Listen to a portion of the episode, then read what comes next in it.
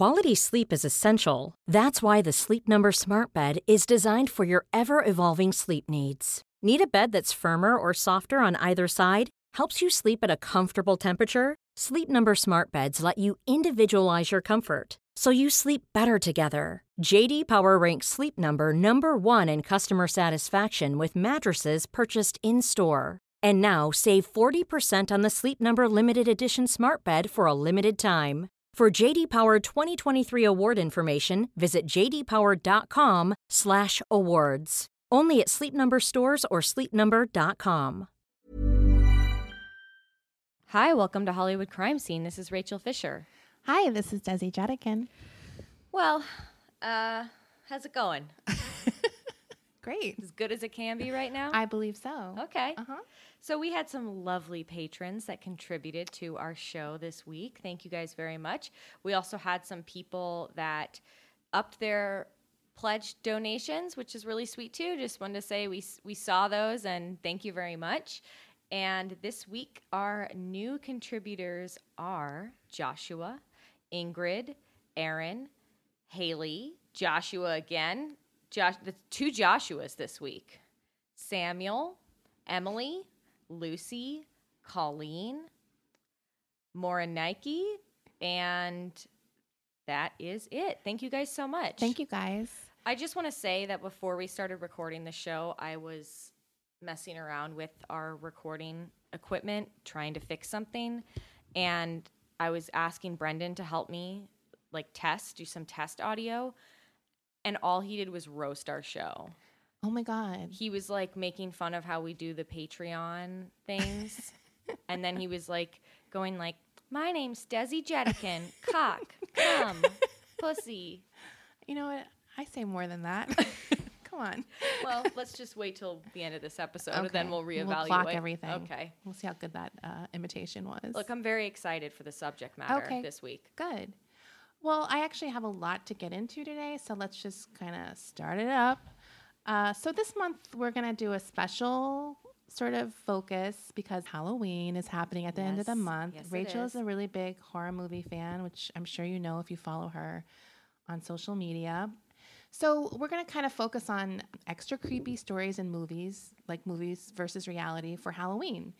I think we're going to even try to do our Patreon bonus content having that kind of spooky, ghosty Halloween vibe Yes. where we can. So it's going to be an all fucking all, all out Halloween creep fest. It's going to be a spooky as fuck month. Yeah, hello. So this week I'm going to cover what is probably the most famous haunted house. How? Oh my God! Just Please over. just do this again. Okay. what the fuck? We'll re- I don't even know what's wrong with me. this week I will be covering probably the most famous haunted house of all time. One that inspired the book by Jay Anson, as well as a ton more books and movies. And you already saw the title of this episode, so duh, you know I'm talking about the Amityville Horror. Wow. Uh, Rachel acts surprised. Very convincing. So we're going to get into the haunting and the paranormal stuff and all of that kind of crap at the end. Sorry. but first, we're going to get into the real crime that sort of started it all and one that is the loose basis for Amityville 2 The Possession, which we both watched this week and we're going to dish on later because it's fucking bonkers. It's incredible. Let's get started. The whole story basically starts with the murder of six family members in the DeFeo family, and the murder was committed by the oldest son, Ronald Butch DeFeo Jr., and I'm going to call him Butch going forward because it's hilarious. Yeah. The patriarch of this family was named Ronald Big Ronnie DeFeo Sr. I guess at some point they called him Big Ronnie and him Little Ronnie, but he got really fat, so they probably changed it to Butch. I'll get into that later. Uh, he was born in 1930, and in case you didn't know that this family was Italian, his parents' names were Rocco and Antoinette. Hell yeah.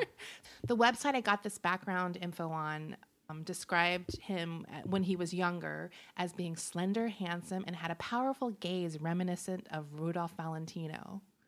I have to say, I find this hard to believe. I've only seen pictures of Ronnie when he was older, uh, but He's not that hot. I don't. I don't know. Maybe I. I don't know. Because of that good looks, he was able to land Louise Brigante, who wanted to be a model and was at some point in her young life attracted or had like the attention of some some sort of more well-known men, including Mel Torme. He's not that hot. no. So I mean, she's kind of getting the bottom of the barrel. It's not like she's hooking up with, uh, you know, Frank Sinatra Right. or any of those good Right. thingers. But I guess still, he could probably still get some honeys. Believe me, that's a word I say all the time for hot women. the two got married eventually, and Louise's parents actually cut ties with them for a bit. I read on a Reddit board about this case that they were sort of both associated with rival mafia families. So this was kind of like a Romeo and Juliet situation. Ooh. The parents were not happy that they got together. On September 26, 1951, their first son, Ronald Joseph DeFeo Jr., was born. Ronald Sr. eventually began working for Louise's dad at his Brooklyn Buick dealership. And Ron Sr., the other thing you need to know about him is he is quite an abusive man. He regularly begins beating the shit out of his wife Louise, and he was particularly hard on Butch, who was, he, I think he gave, gave the name Butch to his son, who was kind of a weak and like ineffectual, like, you know, like a little boy. Yeah. I, I hate to describe him that way. Uh, but I think it was kind of a sarcastic thing. Oh, you're like so how you would call like um, a fat guy tiny or whatever. Like Or like a little tiny dog, like yeah, because I mean he was abusive to his son. Right. Um, Louise's brother, Michael Brigante Jr., later testified at DeFeo's trial about an incident he witnessed when Butch was just two years old. Uh, this is a quote We were all sitting down in the basement watching TV, and I don't know, the boy had done something. All of a sudden, he stood up, the father, and just pushed the boy this way into the wall. The boy banged his head or part of his shoulder or something. So, he- hello, like head injury, right? Right. To make matters worse for Butch, at least, he was also getting it at school as well. Since, as I said before, he was kind of like wearing the husky, husky Sears for husky boys kind of uh, set. He was taunted with names like the Blob, Bucky Beaver, and Pork Chop. Uh, sorry. Bucky Beaver. I mean, we know that he's a murderer, so it's okay to laugh at him being called Pork Chop. I mean, Pork Chop is kind of a That's kinda hilarious. cute. I don't know. I kind of like it. I, I wouldn't be mad if someone called me Pork Chop. Quite honestly. noted. By the age of 12, he had reached 250 pounds. So he was quite overweight. Right.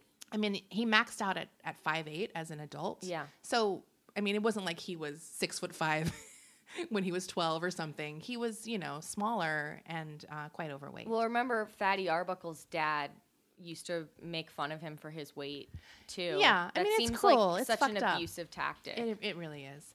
In 1956, Louise gave birth to daughter Dawn. A few years later, in 1961, they had Allison. And then in 1962, they had their son, Mark. After Mark was born, Louise actually got fed up with her husband. And most of the reports I say, I, I read said that she left him for no reason, but I'm guessing it was getting punched all the time. Like, Right. I don't think you're in an abusive relationship like that and it's like a shock when you try to get out. To get his wife back, Ronnie actually decided to write a song for her. And this is kind of an insane little anec- anecdote. He expressed his love for her in a song called The Real Thing. And in 1963, Joe Williams, who is a pretty well known singer, recorded the song on his album One is the Lonesome Number. And you can find this song online and listen to it. I mean, it sounds very like crooner type, Yeah. standard type song. It's nothing special. But that's kind of a crazy story. But I guess it won her back because she came back. hey, how about instead of writing me a song, you just stop punching me? You know what? I have very small demands in a relationship. Right. Not punching me is probably up there at number one. In 1965, they had their last child, and he is a boy named John. And it was at that point that the family left Brooklyn and purchased the home at 112 Ocean Boulevard in Amityville, Long Island. The home is pretty well known. I mean, I think Yeah. most people have seen this house. It's um, a really nice house. I actually drove by it when I lived in Massapequa, which, we, which Oh. we discussed in the Amy Fisher episode. Amityville is pretty much the next town over. So I have a question about the house. Uh-huh. Is it the same house that they use in the movie? Or is it like the same looking house? It's the same looking With the house. weird It has the weird windows. Okay. Um, I don't know if it's changed since, but I think I saw a pretty recent picture, and it still has those windows. It's a really nice house. It's uh, right on. Uh, I think it's a canal. It's so it's like a waterfront property. Uh, it has a pool, and it's a huge house. I mean, this is a family of seven, and you know, obviously, you need a huge house. Yeah. It also had like a huge boathouse down by the uh, dock to the canal. So they definitely moved on up. Like the front yard, there was a sign about the house. I guess the house had a name, and the name of the house was High Hopes. which is uh, It's pretty ironic. pretty ironic unless your high hopes are for craziness and murder. then then it was very accurate. Right. So there was kind of always a mystery because this house was definitely out of Ronnie's price range. According, you know, he was working at a Buick dealership. It's not exactly a highfalutin job. So, I mean, people speculate that his father-in-law, Michael Brigante Sr., actually helped them buy the house. I was talking to Rachel about this, I think, before the show started. Uh, he also wanted to get these life-size portraits commissioned about with his family.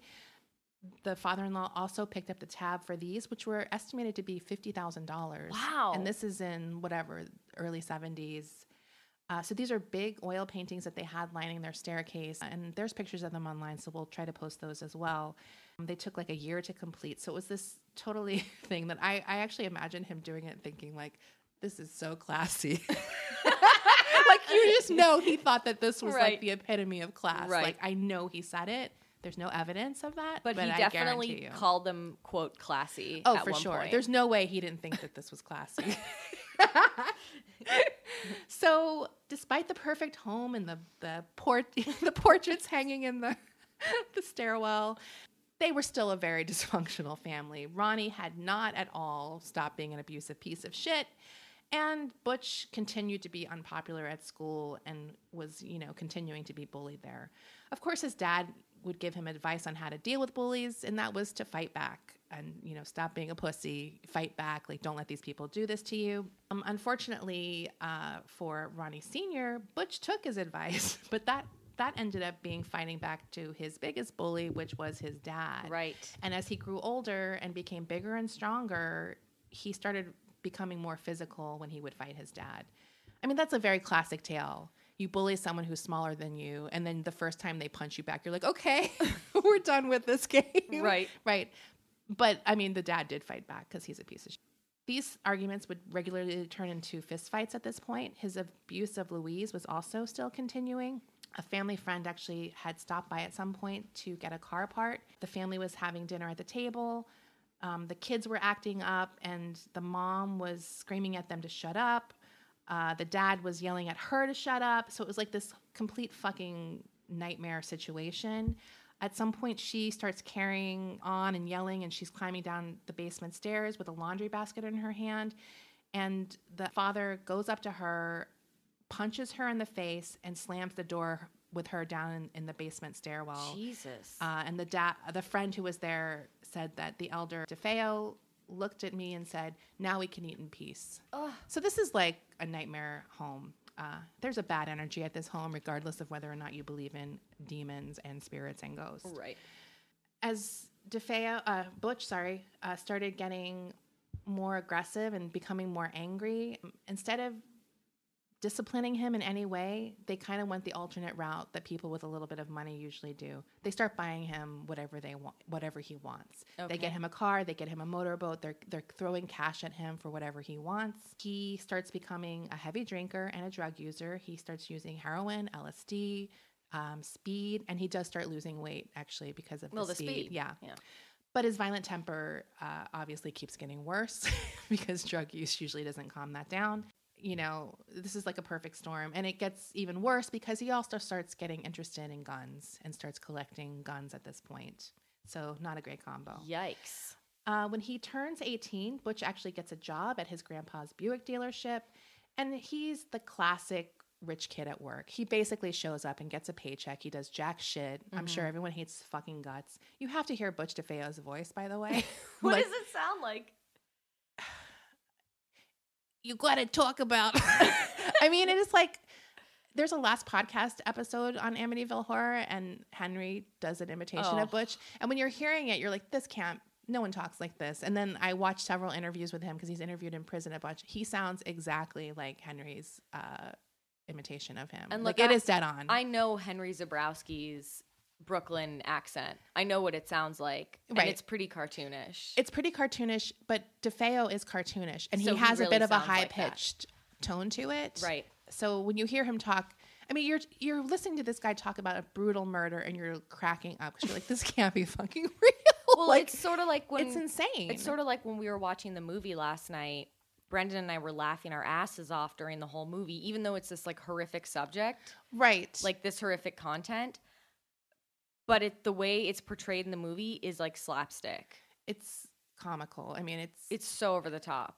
about a, a year before the murders, a fight broke out between mom and dad, and this was the first time things really escalated to like next level. Butch, at that point, while they're in the middle of a fight, he goes and grabs a 12 gauge shotgun from his room, loads a shell into the chamber, and comes downstairs without even saying anything to them. They're like in the middle of fighting, and I think this might be portrayed in the movie. Yes. He puts the gun up to the barrel of his dad's head and says, Leave that woman alone. I'm going to kill you, you fat fuck. This is it. He pulls the trigger, and the gun does not go off. The dad actually freezes in place, and he's f- fucking freaked out because he basically would be dead right now, but the gun Right. didn't go off.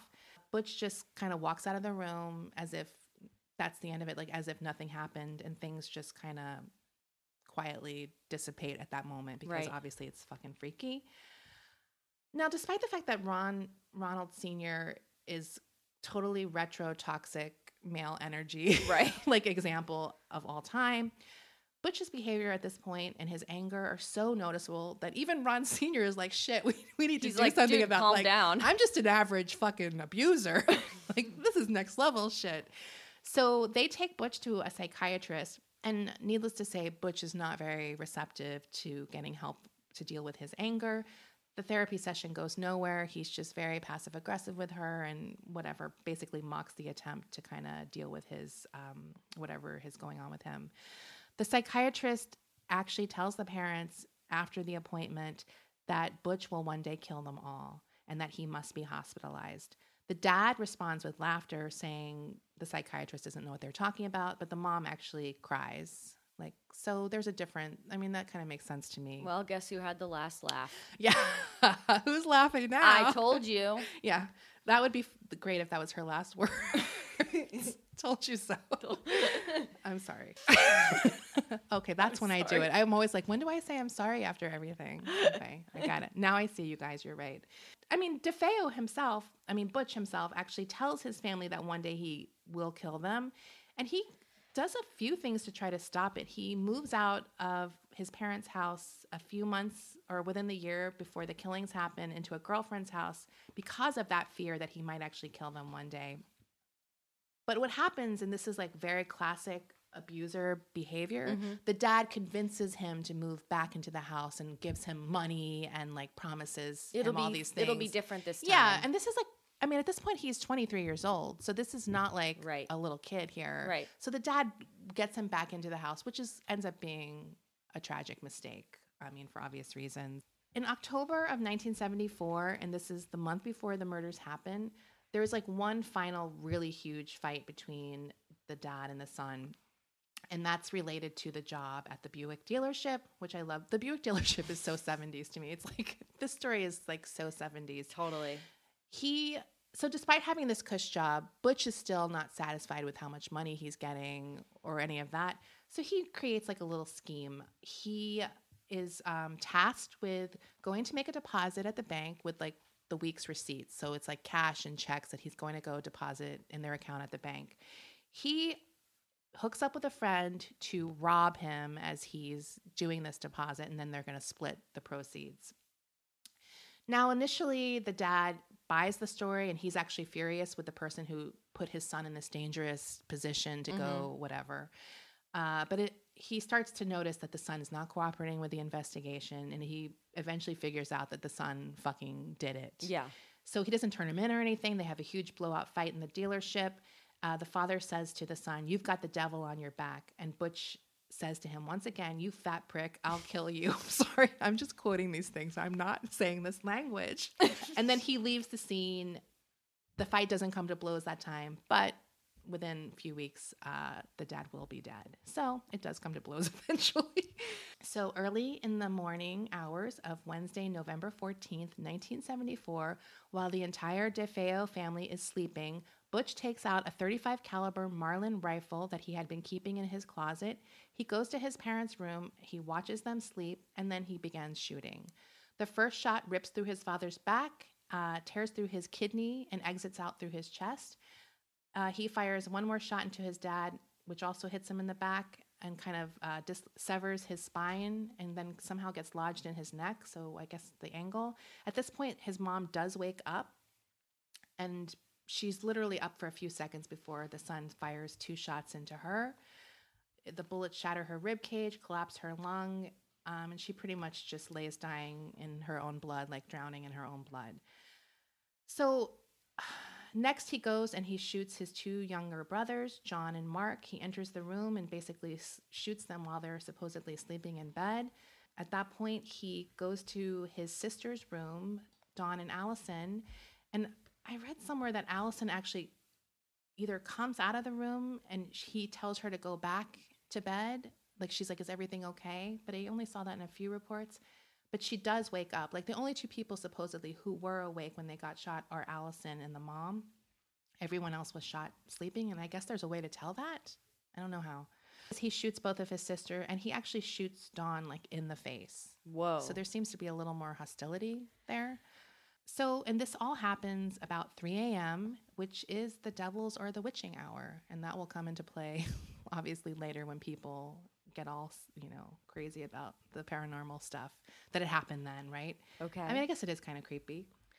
So, this is within 15 minutes. He's brutally murdered all of his family. The whole time, supposedly, their dog, whose name was Shaggy, also very 70s. I'm sorry. But could you come on? Dude, Shaggy, come He's on. supposedly tied up by the boathouse and he had been barking the whole time. But none of the neighbors were woken up or suspicious or They were just anything like, that, fucking dog. Right. I'm imagining they were used to hearing some violent kind of stuff coming from that Yeah. house, maybe. At this point, he kind of starts working on what his alibi is. He he is at the house, he showers, he trims his beards, he gets dressed as if he's going to work at the dealership. He collects all the bloody clothing that he was wearing, the rifle that he used. He drives into Brooklyn and disposes of all of that clothing and um, the rifle. And then he shows up at work at 6 a.m he doesn't stay at work very long, but he is already starting to call people, being like, Hey, I called my house and no one's answering. So he does this with numerous people, mentioning it to his girlfriend at the time, to his friend Henry. Like, oh, I've been calling my mom all day. Like, that's his brilliant alibi. He's trying to play this off He's like he trying to play this it. up like he didn't do it, but it's obviously so over the top because he probably never gave a shit that he wasn't able to reach anybody. So at some point, he's talking to his friend Bobby, who like it's like kind of like one of those things hey what are you doing later oh i'm going to henry's bar which was a local bar that's pretty much like a few blocks from the house um, butch shows up at henry's around 6 p.m and he's from the beginning agitated he's talking to his friends he's wondering out loud to people like what's going on at that house what's wrong like like where are my parents why aren't they answering my calls like doing all this bullshit finally he's like i gotta go check on what's going on that house Suddenly he's a model son. Right. And it's like, well, wouldn't you go there before you went to the bar? Like, but he's clearly trying to establish this alibi, right? Right. So he leaves his friends at the bar, and then, like, 30 minutes later, he runs back into the bar, opens the door to the bar, and he screams, Bobby, you gotta help me. And Bobby's like, What's the matter? Someone shot my mom and father. Bobby says, I've seen two things that he said. Are you sure? Maybe they're just sleeping. What? all the characters in this are like I like how I'm getting my Long Island accent. Like, are you sure? yeah, I saw them up there. And so he gets all of his friends, there's like four of them total, to drive and he has a blue Buick and they drive back to the house, which as I said before is only a few blocks away. so they're all getting into this car, driving a few blocks to the house. Bobby calls the Suffolk County the police, and that call was logged at 6:35 p.m. So it's like pretty much right when they get there. They discover four bodies in the DeFeo house. Cops, Amityville cops are on the scene within a couple of minutes, and then they go into the house and they realize, well, there's actually six bodies. Uh, Bobby had missed two of them, and as I mentioned before, it's the whole family. Uh, the parents are only 43 and 42 at this Wow. time. They're really young. Yeah. they had they had Butch when they were young. Mark was 11, John was nine years old, Dawn was 18, and Allison was 13. So these are young kids. Yeah. Uh, a physician's assistant who worked for the Suffolk County Medical's, Medical Examiner's Office said about the scene, and this is someone who has done thousands of these. Normally, in scenes like this where people die so violently, you'll see blood splattered everywhere. Here, the blood was mostly confined to the beds the victims were on. Also, all of the bodies were found in the same position, lying face down. That's very unusual. Did he move the bodies? That's like one of the biggest mysteries as far as how this happened. And I'll get into some of the speculation about that later because it is very unusual that no one woke up. It's one of the loudest guns, apparently, like on the market. I don't know a ton about guns. But guns. you said some of the people allegedly woke up, but Right, but they didn't wake up like, oh fight. shit, they're shooting dad. And I don't know that they woke up because they thought they heard gunshot or were scared. They just woke up. I don't know. Like the fact that the kids didn't all wake up the minute the first shot went off is Right. crazy to me. Uh, and also the fact that they all sleep on their stomachs, yeah. like because all of them. there was no sign of a struggle, is what you're saying. Well, there was no sign of the struggle. I did see like one thing on Reddit that said that they were drugged, but then I saw more things that said they tested them and they were not drugged in Yeah. any way. So, but it is unusual that everyone slept on their stomach. Yeah. I don't. Do you sleep on your stomach? No, No, I don't either. I kind of sleep on my side. on my side. yeah. Okay. so case closed. I'm just saying. it is unusual. So initially, Butch is very cooperative with the police, and they're kind of not treating him like a suspect at this point. They're, What? He's uh, really distraught, and he immediately uh, presents a theory of who might have done it to the police. And that theory is that a man named Louis Falini, who was like a mob contract killer, uh, who had a falling out with Butch's dad at some point, is probably the one responsible for this.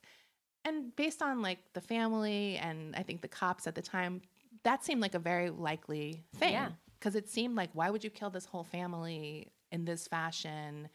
So yeah, they kind of bought it initially. He, they actually took him to the police headquarters, in fact, to like protect him because they're like, well, they're going to come after Butch soon. Like, why not? So Butch gives a written statement. In this statement, he claims that he was home the night before. He stayed up till 2 a.m. He was watching a movie called Castle Keep on TV, and I'll get into that movie a bit later. Uh, at 4 a.m., he walked past the bedrooms and the bathrooms. He said he saw his brother's wheelchair in the front of the door of his bedroom. His brother had a wheelchair because he had a football injury.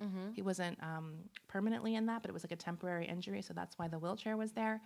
He also claimed that he heard the toilet flush. So he's setting up that they all were alive when I left, like at 4 a.m. to go to work at 6 a.m. So he's claiming that these murders happened after, he left. after he left. Right. And he said because he couldn't go back to sleep, that's why he decided to go into work early. But this is not a hardworking fella. You, I mean, I would imagine he'd probably go drink at a bar or something. Hey, they're open up again at six. They send one detective back to the house to kind of give it a, a once over, even though it had already been thoroughly searched. And by the way, there's like some really cool footage of like local news reports when this story just broke. Mm-hmm. And you could see like police looking in the pool and like Whoa. you know what I mean? It's kind of creepy to see.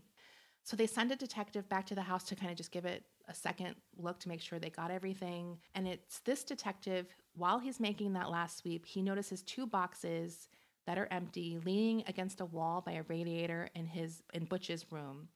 The printing on the box says um, .22 caliber Marlin, and the other one said .35 caliber Marlin carbine. So this detective brings those boxes back. At this point, they don't know what gun killed the peop- um, the victims. But a few hours later, they get back some ballistic reports that say the bullets had been fired from a 35 caliber ri- rifle.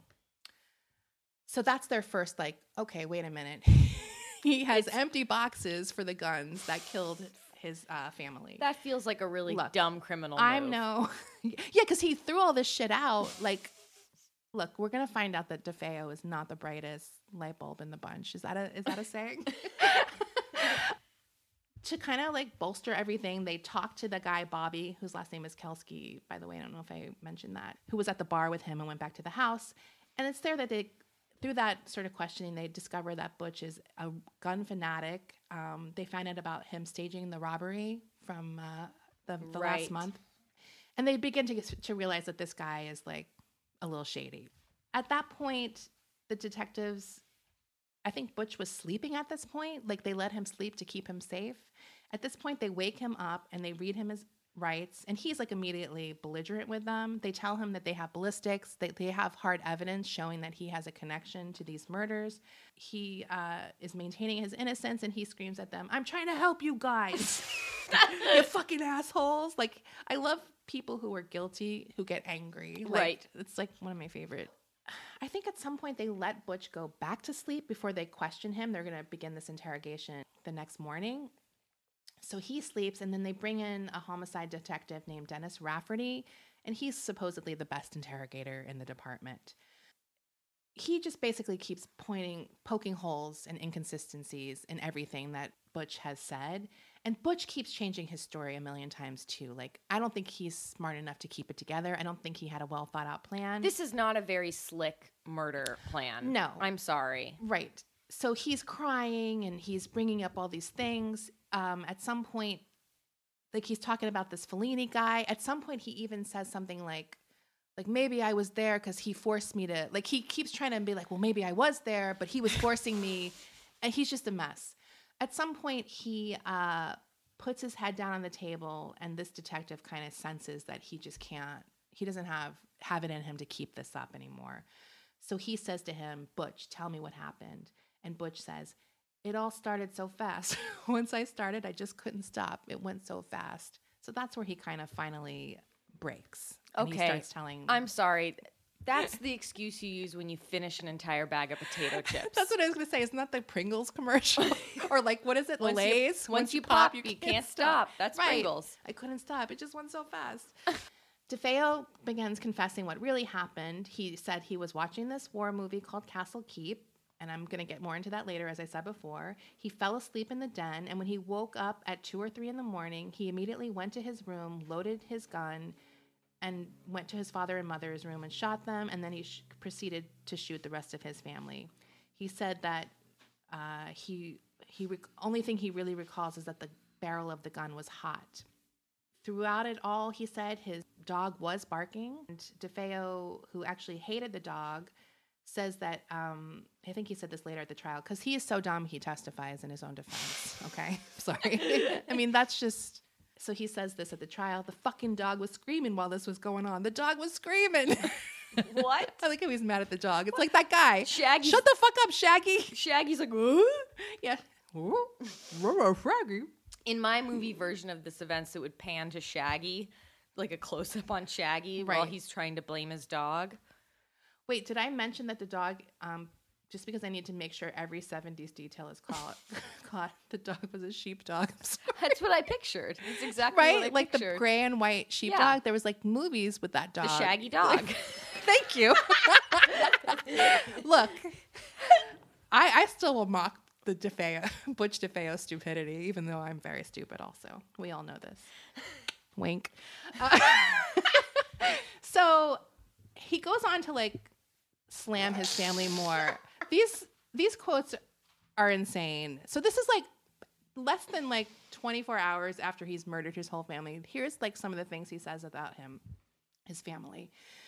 He supposedly had like a great relationship with his mom, even though they had issues. and this is in the interrogation room. He's talking yes, this is in the family. interrogation room. So he's slamming his family basically as he confesses to murdering them. So uh, one of the questions the detective asked him was um, why you didn't eat dinner with the family the night before uh, the killings. And this is a direct quote. My mother was a lousy cook. She cooked up some brown shit in a bowl. It looked like shit and it smelled like shit. If you had to eat it, it would taste like shit. That's an insane thing to say about your mother you just murdered. He also goes on to slam his brothers, who were little children. Yeah. My brothers is a couple of fucking pigs. I often use the same bathroom they used on the second floor, and I go in there, and sometimes there is toilet paper hanging out of the bowl. Sometimes there is shit in the bowl and no toilet paper. The fucking pigs don't even wipe their asses. A couple of times, there was even shit on the back of the seat. Sorry. This, I mean, we can't have an episode where we don't talk about shit. No. I mean, it's, it's just, impossible. Uh, he also slams his sister Dawn, and I can hardly say anything that he says. He says that that fat du- fat fuck Dawn. Dawn is into n word. He says n word music, And he says this over and over and over again, all fucking day and night.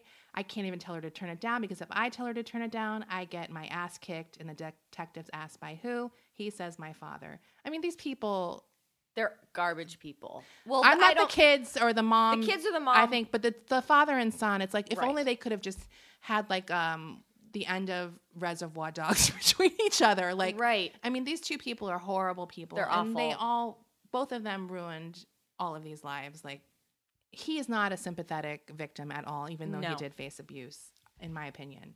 So, as I said before, the trial was a sideshow. But the basic gist of the trial is, um, and this happened about a year in October 1975, so almost a year after the murders happened. There wasn't like an idea of whether this guy did or not. He basically confessed to it. It was more about whether or not he was legally insane. Yes. So of course he he testifies in his own defense, and he looks kind of insane, but he's definitely playing it up at this point. The real sort of meat of the testimony was between opposing psychologists who both kind of examined him and gave Yeah. their opinion. The prosecution's psychologist was named Dr. Harold Zolan, and he interviewed Butch, and he decided that he was not like mentally not responsible or like criminally insane where he wouldn't be responsible for the murders. He said that he basically has an antisocial personality, people who have a code of their own, people who are grossly selfish and callous, who are extremely egotistical, who have no capacity to experience or to feel guilt. Their main purpose in life is self gratification, and they are p- both passive and aggressive. He said that DeFeo developed into a very aggressive individual, and that killing his father and family was a way of proving how big and aggressive he was after this lifetime of abuse. He didn't see any um, signs of psychosis. He said that DeFeo was responsible for his acts. The defense attorney is a man named Daniel Schwartz, and he saw it obviously completely differently. That's why he was hired by the defense. He said that DeFeo did not know right from wrong when he committed the murders. And he said that he was terrified as his fa- of his father. As wild as he could be with others, he could not respond in that kind to his father. But the anger had to go somewhere. He came out, among other ways, at most of his teachers and school authorities, who, for many children, quite naturally started starred as parent, parental figures. So he's basically saying he would never have attacked his dad, who had this love hate relationship. He took it out, the anger he had for his dad, he would take out on other people. So, another aspect of the defense that comes up at this point is that DeFeo is starting to claim that the reason he killed his family was that he heard them plotting to kill him earlier that evening. So, that this was basically an act of self defense. Um, the war movie that I mentioned earlier called Castle Keep has kind of like a similar theme to that.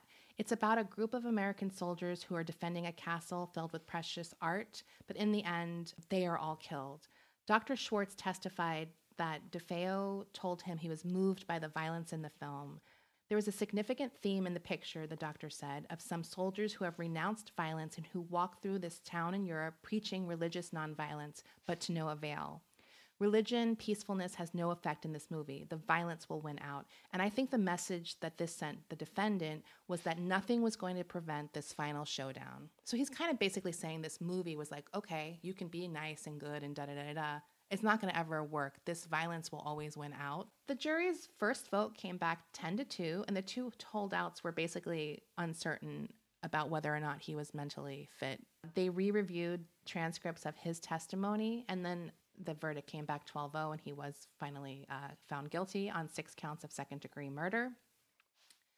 Two weeks later, he was sentenced to 25 years to life on all six counts, and he is still in Sullivan Correctional uh, Facility in New York. He has lost every single appeal and request to a parole board that he's uh, attempted to get out. DeFeo did not actually react to his sentence when it happened. He was sort of emotionless. He said, My feelings went away a long time ago. Wow. Uh, so that's the end of that story. So I'm going to get into a little bit of the controversies about the murders now. As I mentioned before, most of it is related to the fact that they were all on their stomachs and that no one woke up during this murder. Even in the neighbors didn't hear these loud gunshots because he didn't use a silencer on this gun. So there's no reason it wouldn't be this massive explosion that happened eight times Right. so there's that and then there's also defeo who has since he was found guilty, has given like, I don't know, like nine to 11 different versions of various other possibilities of what has happened. The most common one is that it was actually his sister Dawn who murdered his parents. And he took the rap for it. Yeah. And part of I mean, there's one theory that he took the rap for because his dad, his uh, grandfather was in the mob, and he's like, "You take the rap for your sister, or you're gonna pay." And he was Right. worried, like his his uncle was a capo. Like, there's all this kind of mob related things why he did it. Like, Right. So, uh, but it, there's no evidence of that other than um, Butch's stories. So let me get into this uh, Dawn theory that he's peddling, and there's been multiple versions of the Dawn one alone. But this one I like because there's a Florida detail. I'm sorry. Hell yeah. Hell yeah.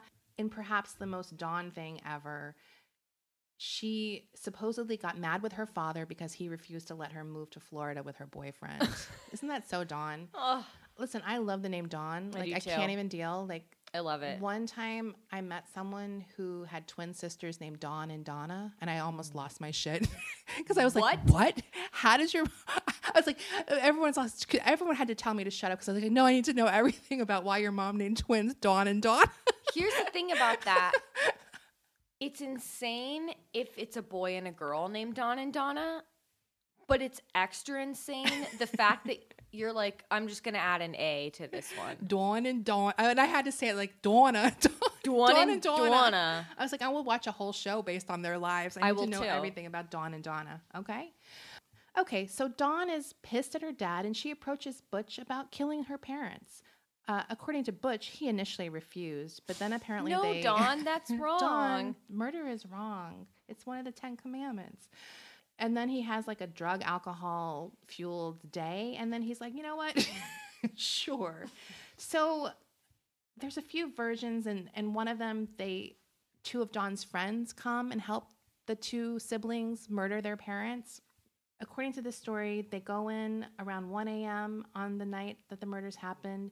They kill the parents. One of the friends runs out of the house, and Dawn chases after, or no, Butch chases after him. While he's gone, Dawn kills the siblings, and they had agreed that they would save the siblings and, and take them to the grandma's house in Brooklyn or something like that. So did he walk back in and So go, he walks back in, and Dawn had killed the siblings, and he's pissed. So he confronts her. Uh, they they wrestle with a gun. He eventually gets the gun. He slams Dawn against the bed. Uh, apparently, she gets knocked out from this, and as she's lying there unconscious, he uh, places the rifle in her head and fires at, uh, the gun. So obviously, I mean, he's making himself look like the hero in Right. this in a way, Right. Because one of the things you will find when you watch some of these interviews, he definitely has some guilt about the fact that he killed the siblings. Right. So he tries to make sense of it. I think he's trying to make sense of I didn't do that part. She fucking did that part. Like, Right. I killed my parents, but anyone can understand that. right.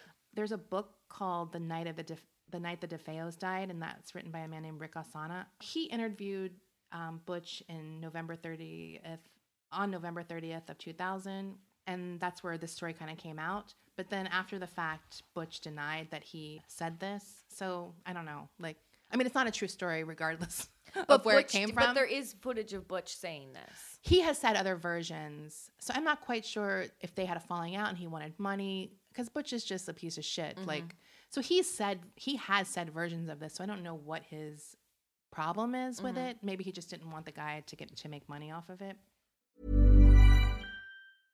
Quality sleep is essential. That's why the Sleep Number Smart Bed is designed for your ever evolving sleep needs. Need a bed that's firmer or softer on either side? Helps you sleep at a comfortable temperature? Sleep Number Smart Beds let you individualize your comfort so you sleep better together. JD Power ranks Sleep Number number 1 in customer satisfaction with mattresses purchased in-store. And now save 40% on the Sleep Number limited edition Smart Bed for a limited time. For JD Power 2023 award information, visit jdpower.com/awards. Only at Sleep Number stores or sleepnumber.com. So let's get to what happened after the murders. Okay.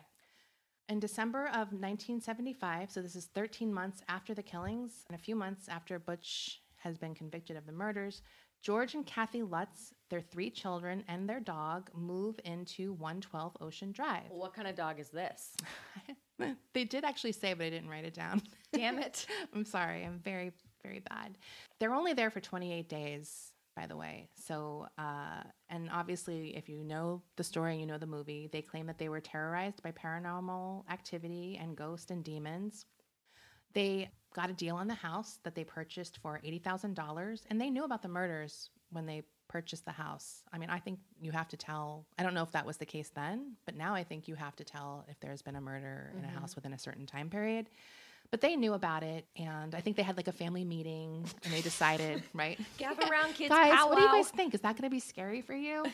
so they actually even went so far as to paying $400 extra to keep all of the DeFeo furniture. What? Why would you do that? Why would you do that? Do they keep the portraits? That's what I need to know. yeah, so they they got a deal like for four hundred dollars. They kept all of the furniture, No. which seems extra insane to me. Now, according to them, they did have the house blessed, so they brought in Father Ralph Pecoraro to Catholic sage it, whatever that is. That's like where they bring that little ball in with the incense. Right. So when he arrives to the house to bless the house, Kathy and George are upstairs unpacking their, you know, unpacking their stuff. And this is December 18th, 1975. He has that little ball, Rachel, that's filled with holy water, I guess, and they kind of like shake it about. Sorry. That's like, it's the latest dance craze. so he's praying and shaking his little ball. And while he's doing this, a really deep, sort of manly sounding voice says, Get out. and I think that's in the movie. That's right? also in the Simpsons parody. Oh, is that. it? Okay, Yes. great. This guy apparently doesn't even tell George and Kathy that, which seems crazy to me. Like, That seems very unethical. it's like, If well, maybe I didn't hear it. If right? you're there specifically as a priest to bless something and you hear a bellowing voice say "get out," that's like the first thing you tell them. Right. So on December 24th, so this is like about a week later, he does call George Lutz and says, Hey, maybe you guys should stay out of the second floor room where he had heard that voice. That room was the former bedroom of Mark and John, the two little boys. Yeah. Uh, and Kathy had planned on using that room for a sewing room. Sorry. I mean, what better place to do crafts than with the demon possessed room? so, according to the priest, though, George did not hear him because the call was cut short by static. After this visit, apparently the priest developed a high fever and blisters on his hands in like the stigmata positions Right. or whatever. At this point, George and Kathy hadn't experienced an- anything unusual in the house, but obviously that was about to change dra- dramatically. They once they started discovering things, and I'm going to go through some of the things that are talked about in the book. They decided to do their own blessing of the house, and that was uh, January 8th, 1976. George took a silver crucifix. Uh, they both recited the Lord's Prayer. And while they're doing this in the living room, George heard a chorus of voices asking them, Will you stop? Will you stop? So- wait, wait, wait, wait, wait, wait, wait. Look, you don't like my child chorus voice? Fuck you. Will you stop? Will you stop? Will you stop? It's the omen. I, first of all, I love that they did their own defact, like their little own like Right. makeshift blessing. Like, how do you even? I just love that. I don't imagine the ghosts are like malicious. They're just like, that's really annoying. Can you keep it down? yeah. Will you stop? Will you stop? Will you stop? I- yeah. So in mid January, so this is after that attempt failed. I guess they stopped. it was that would end up being their final night in the house. Now the the Lutzes never said what happened that night, but there are rumors that George had been progressively getting more and more violent with his family. So the speculation is that that night maybe he did something very violent uh, towards his family, and that was when they had to leave the house. I, I mean, they get into things where they think he's being taken over by the spirit of Ronald DeFeo, the the abusive Yeah. dad or whatever. They head out to Kathy's mom's house, which is in a nearby town, um, and they're like they're not like out of the house yet, but like we need to figure out what's going on with this house before we go back. Uh, they claim that whatever demonic entity was there followed them to Kathy's mom house, mom's house, and they mentioned that green black slime followed them up the staircase when Oh, they entered the house. So on January 14th, 1976, they all left Ocean at the, the 112 Ocean Avenue house. They left all of their possessions behind and they sent a mover to basically remove them all the next day. And he said that nothing paranormal happened while he was there. Okay. So at some point, the Lutzes are hooked up with um, an editor named Tam Mossman, and she introduces them to an author named Jay Anson. They didn't work directly with him, but they submitted 45 hours of tape recorded recollections of what had happened the 28 days that they were in the house. And that was basically what was used for the basis of this book. Estimates of the book sales are around 10 million copies. Um, from num- it has numerous editions. Obviously, we know that the movie came out based on the book. Anson is actually said to have based the title, The Amityville Horror, on the Dunwich Horror by H.P. Lovecraft. And some people also speculate that because The Exorcist had been re- released, like, I don't know, a few years earlier, it 74, had, right? Yeah, it had kind of primed America to buy into this demonic possession. Like, that was such a huge hit and like a cultural, like, Yeah. touchstone that the Amityville horror story was instantly like, well, of course this is what happens all the time. Like it might if like if that hadn't come out, people don't know if it would have taken off like it did, Yeah. possibly, which is an interesting uh, kind of thought. Here's some of the things that is discussed in the book. Like the Lutzes talk about what had happened in this house, and some of them are better than others. I mean, there's all the typical shit like cabinets closing, mm-hmm. doors and windows opening and sliding off the, you know, whatever, that kind of stuff. So George claims that he would wake up around 3:15 every morning and would go check the boathouse. And as we know, that's when the DeFeos were killed, 3 around 3:15 a.m. in the morning. A very famous aspect of the original movie is that fly the flies. The flies. So that's something that they claim that they were constantly plagued by a swarm of flies. And like obviously some of you might know that Beelzebub is the lord of the flies. So there's Oh. that devilly connection as well. That's the fly imagery. right. So, I mean, there was something really, honestly, like of all the things, the flies disturb me the most because I fucking hate flies. I cannot stand flies. If I have a big fat fly in my house, I can't go to sleep. like, I hate fat flies because it's like, how you've lived too long, you've got no bees. like, I hate when I have a fly in my house. It's They're so irritating. irritating. They're it's just like that buzzing, and you have to get up and like just fucking slam magazines around all And- over your walls. And this is like in in the Amityville, the first movie. That was like a huge ass cluster of flies too. I remember. Oh yeah, it was excessive. And there's the scene with the priest too, where he gets like attacked by right, the swarm. right. And part of you, I, I have seen some people complain where they're like, "Oh, flies aren't that, um, you know, they're not going to attack you. They're just flies. It's not like bees or wasps." But I disagree. Like, I would be disgusted. I would be freaked out by a cluster of flies because they're so gross to me. Like, fucking hate flies. Damn it. Kathy used to have nightmares. She would like have nightmares about the murders.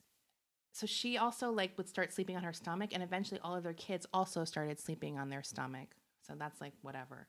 She also said she would feel this um, sensation of being embraced in a loving manner, which she thought was um, the mom embracing her. Like, mom's got to stick together, I guess. I don't know. George at some point discovers a small hidden room behind a shelving in the basement, and the walls were all painted red. The room is not in the blueprints of the house, and that room became known as the Red Room. Their dog, Harry, refused to go into it and was always cowering as if it was like sensing something inside of it. Um, someone eventually, like paranormal people who come to the house after all of this, claim that it's the gates to hell. Uh, one thing I read, I don't really know, like people claim that the dog committed suicide. Wait, wait, wait. What? Okay. Do dogs do that? Well, here's why I'm going to kind of be skeptical about it. I mean, it would certainly be sad, but I feel like I've seen dogs do this kind of thing. He apparently was like tied up to a gate or something by the boathouse and tried to jump over and then hung himself. Oh. I don't know if it's true. It's just something I, I saw or, on one of the um, message boards. So even if that happened, that's very sad. But I feel like I've seen dogs do that before. Like I remember having my friend's dog, and I had like the the leash onto the um, emergency brake while he was in the car, and the window was open, and I think he had diarrhea, and he jumped out the window. So the leash was on him, and so he was almost hanging. But I held him. I mean, it wasn't like a tragedy. And then he shit like all over the street. So I was like, oh, he had diarrhea. Fascinating story, I know. Uh, so I don't feel like even if that is true that Right. the dog died that way, it's very possible it was just an accident Right. of some sort. There's all these kind of things like cold spots in the house. There's always cold there's, spots. There's odors that people would smell, including perfume and excrement. But maybe that was just the mom's cooking. Sorry. Who knows? George claims that one time when he was tending a fire in the fireplace, a face of a demon was in the fire with half of his head blown off. Uh, this is probably my favorite one. The five year old daughter of the Lutzes, her name is Missy, developed an imaginary friend named Jody who was a demonic pig with red glowing eyes. Sorry. What's up with all this pig stuff? well, pigs are devilly too, right? I guess. I don't I don't know anything about the Christian or Catholic religions. I mean, I just know what I've seen in like horror movies. That's my extent. George also claims that he would hear a marching band at certain times in the house. Now that's irritating. That's very irritating. That's a fucking shady ass poltergeist move. That is Like- so rude. It's very rude.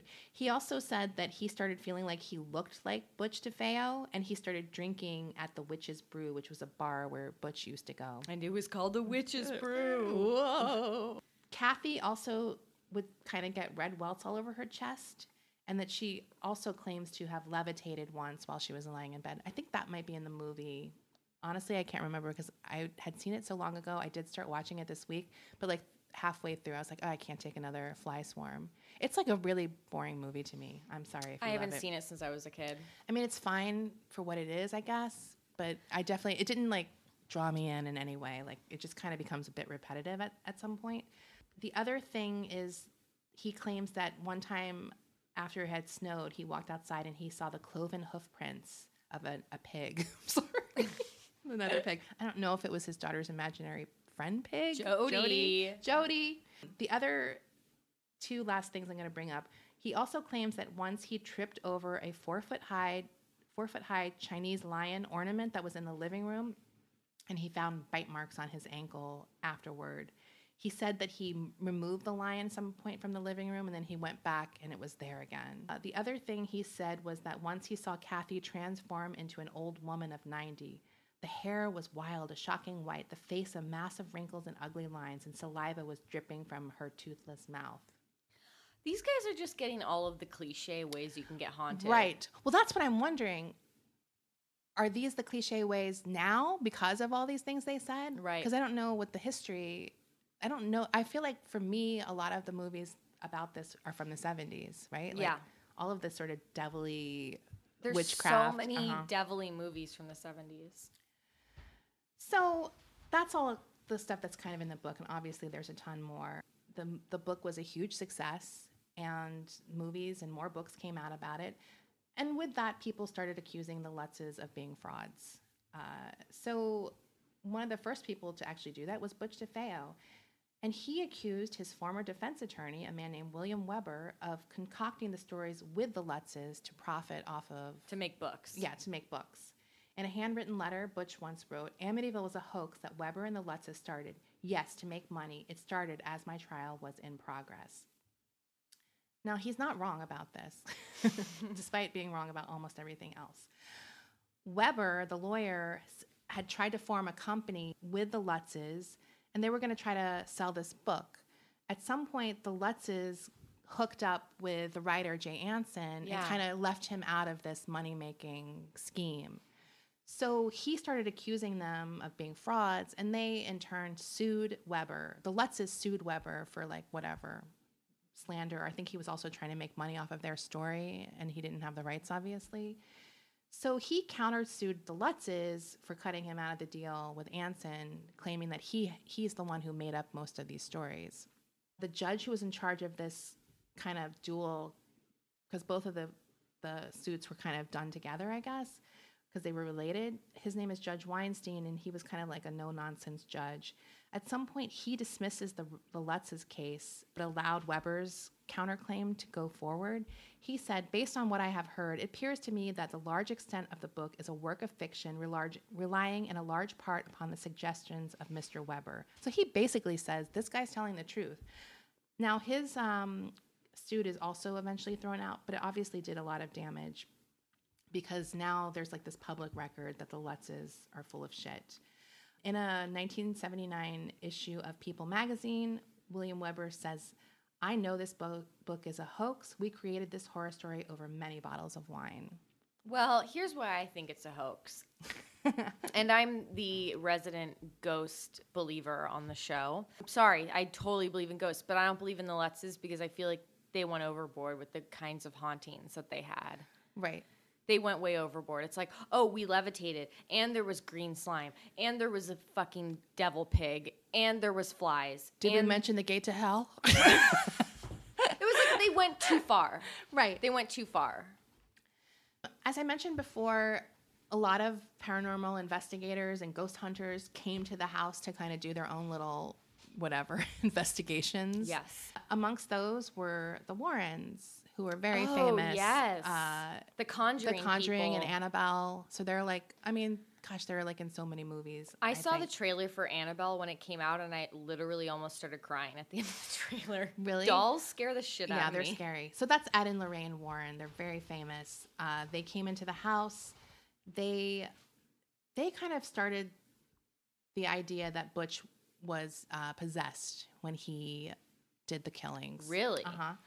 They contacted his spirit during the. Can you explain who the Warrens are for people who don't know?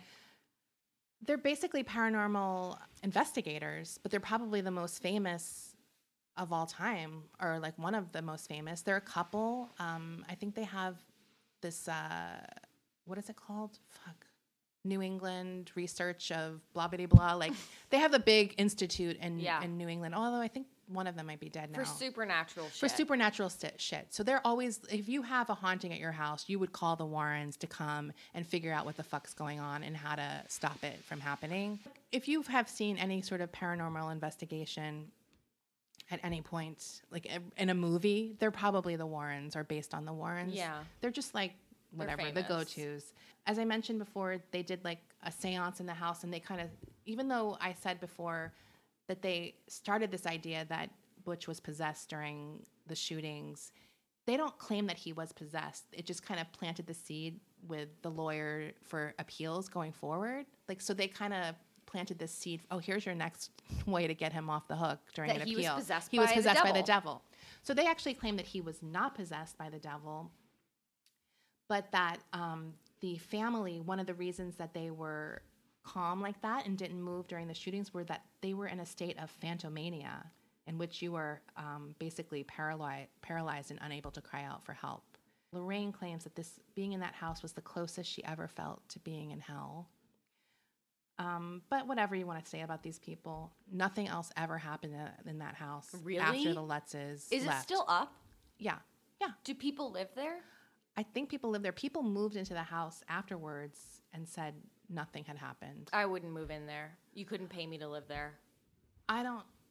Yeah, I don't know. Because even if it was, even if We the don't house, just want people coming over all the time. no, even if, well, yes, that's true. But even if the house isn't haunted, just having that seed planted in my house would drive me nuts. Well, if you're going to be creeped out by it, yeah, it's like it doesn't matter if it's true. Right. If you're going to be thinking about it. So, anyways, no one who has lived in the house ever since the Lutzes has, Has had, had anything any happen. So apparently they had the best sage. The lawyer Weber, he was like, "Yeah, hell yeah, let's use this possession for appeals." It didn't work. He's also still trying to make money off of this story. So at this point, he contacts DeFeo and a man named uh, Hans Holzer, who is also like a very popular ghost hunter at the time. And I guess he might be one of the biggest ones. Who the hell knows? I, don't, I don't know who's big in that world. So he tries to hook them up because he wants Butch to really latch on to this possession story. So Hans is basically there to be like, let me find some things that can make that true. Like, Yeah. what has happened before you were in that house that would lead to this happening? So his uh, theory basically is classic fucking horror movie theory that the house was built on an old Native American burial ground. He also theorized that the land in the 1700s had been an area where witchcraft was was practiced. So he's coming up with all this fucking shit. There's no evidence Right. of any of this, by the way.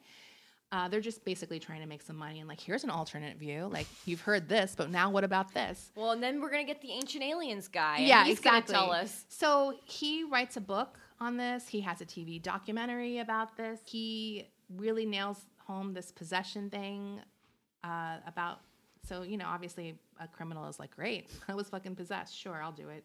And he also in this book, and this is something that Butch completely denies. This is the first time we hear the theory that Dawn and her brother had a sexual relationship. In the book, he writes Butch freely admitted that there had been a relationship between himself and his sister Dawn, despite them being brother and sister.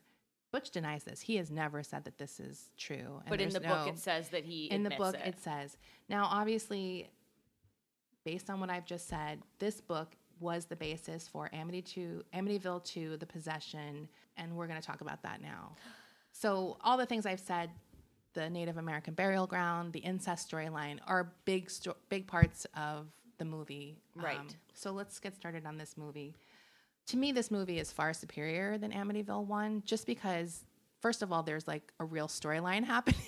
Yeah. because it's there's a lot of paranormal stuff going on, but there's the storyline of the abusive dad, the the murder of the siblings, and then like the second half of the movie is basically a priest and Butch kind of hashing out what had happened because they really go on the possession. Mm-hmm. I mean, he's basically like Reagan from The Exorcist in most of this movie, right? Like when he goes into this possessed state. This movie is so absurd because it wants to be like three or four different movies in one movie. Like the first part of the movie is this abusive shit family, and then like the second part of the movie is this haunted house, and the third part of the movie is like this exorcism, and then the fourth part of the movie is this courtroom drama. Yeah. It's a whole mess, and I love every minute of it. it's so good in like a bad movie way because it keeps you entertained. I was laughing my ass off. I mean, it's funny, and uh, to say it, I mean, it's a murder movie where a horrible murder happens, but it's, it's- so absurd because he, when he murders them, he's actually like looks like Reagan from The Exorcist. He, Right. He has bulging like things in his hands, and weird like contact lenses. weird. Yeah. So he looks like a demon. Like, My favorite thing about the movie is how the dad, I guess the Ron Ronald senior Mm-hmm. portrayal, but in the movie they're called the Montellis, I yes, think. they have a different Italian. name. So that the patriarch of the family, he's played by Burt Young of Rocky fame. Right. And he sticks out like a sore thumb in this family. Like he has the most Brooklyn Italian American accent I've ever heard in my life. Like it is just the most cliche over the top accent. And the family is just sort of like, "Ooh," they all Yeah. talk like this. Like they're all just like have these little whatever. Like no one else has an accent. And he's like, Who's making fucking noise in the kitchen? Who's making noise? I mean, literally the first scene of them pulling up into the house, he's abusive. It was like insane to me. Mm-hmm. But it, well, there was nothing about it that was like threatening because he was so.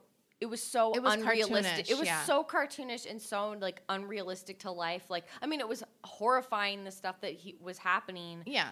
but it was like, who who wrote this? Okay, let's talk about the incest scene. it's very. This is like the flowers in the attic. I mean, it is an insane. It is when I I knew that this movie had a famous incest scene in Right. it. I did see this movie a really long time ago, but I had forgotten that Mm-hmm. aspect of it.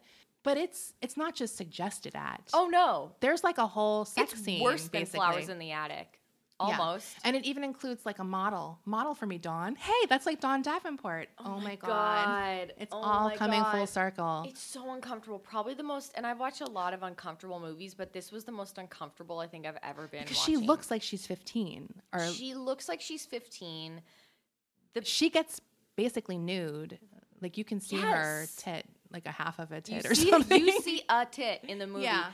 The thing that drives me nuts is like the the whole point of the incest in the movie is to suggest that like oh he was possessed by the devil so therefore he preyed upon his sister because he was possessed by the devil. But he was like hitting on his sister way before any of the like possession happened. They had a weird go back and watch the movie. They are so uncomfortably flirty with each other Yeah, because from- there's that whole scene early on where they're like, "Oh, come on, you don't hate me," like, Right. And it's sort of like a little well, what kind playful. of girls do you like? Do you Yeah. like big tits? Yeah, it was fucking gross it is I was horrified Also, it's to me like, and believe me, I'm never like, "Oh, I don't need incest in my movies," like, but I found it to be completely unnecessary. It was unnecessary. I don't need. I didn't need the incest to know that he was bad or having some things happening. Like It was so unnecessary because the only thing I can think is that they wanted her to confess to the priest to get him more involved again because he kind of bails on them. And then when she confesses to him what had happened, But she doesn't even confess that to him. All she Right. says is that she had sex with a friend. but he kind of becomes suspicious that something's happening. I Well, think he- at that he- point, Yeah, he looks at her as she goes out the. yeah. Wait, He's Dawn. like, wait, who is that? I mean, her name isn't Dawn in the movie, but yeah. So I I like the movie. I, I mean, it drew me in. It's cheesy it as hell. The Um, mom was a terrible actress, like so unbelievably bad. the acting is not great all around. The other thing I'm going to say, and this is a pet peeve of mine in these type of movies, I don't get.